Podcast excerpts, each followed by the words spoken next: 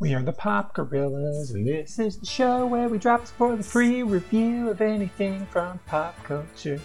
Less time than it takes to listen to a song, song, song. Yep, I can't sing.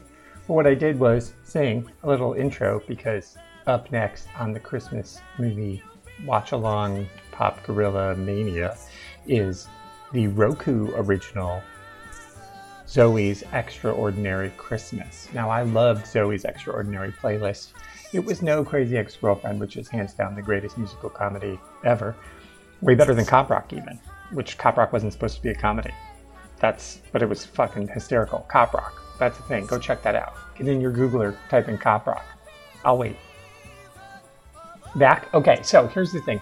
Zoey extraordinary playlist is stars Jane Levy as a woman who has headaches and she gets an MRI during an earthquake and now she can hear everybody's inner thoughts as pop songs. And the show was brilliant. That first year was so good. The second season was pretty bad and I actually kind of stopped watching it halfway through. It wasn't terrible, it just didn't live up to itself. But they made a Christmas movie and everybody came back for it, including Peter Gallagher, who dies, spoiler, at the end of the first season.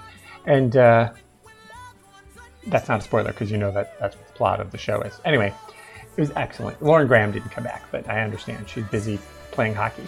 But it's it's really good. It, it does everything that you want it to do. It sings, it dances. The choreography by Mandy Moore is spectacular. The singing is always good. Everybody's a great singer. They're all earnest. Jane Levy is great as our titular character.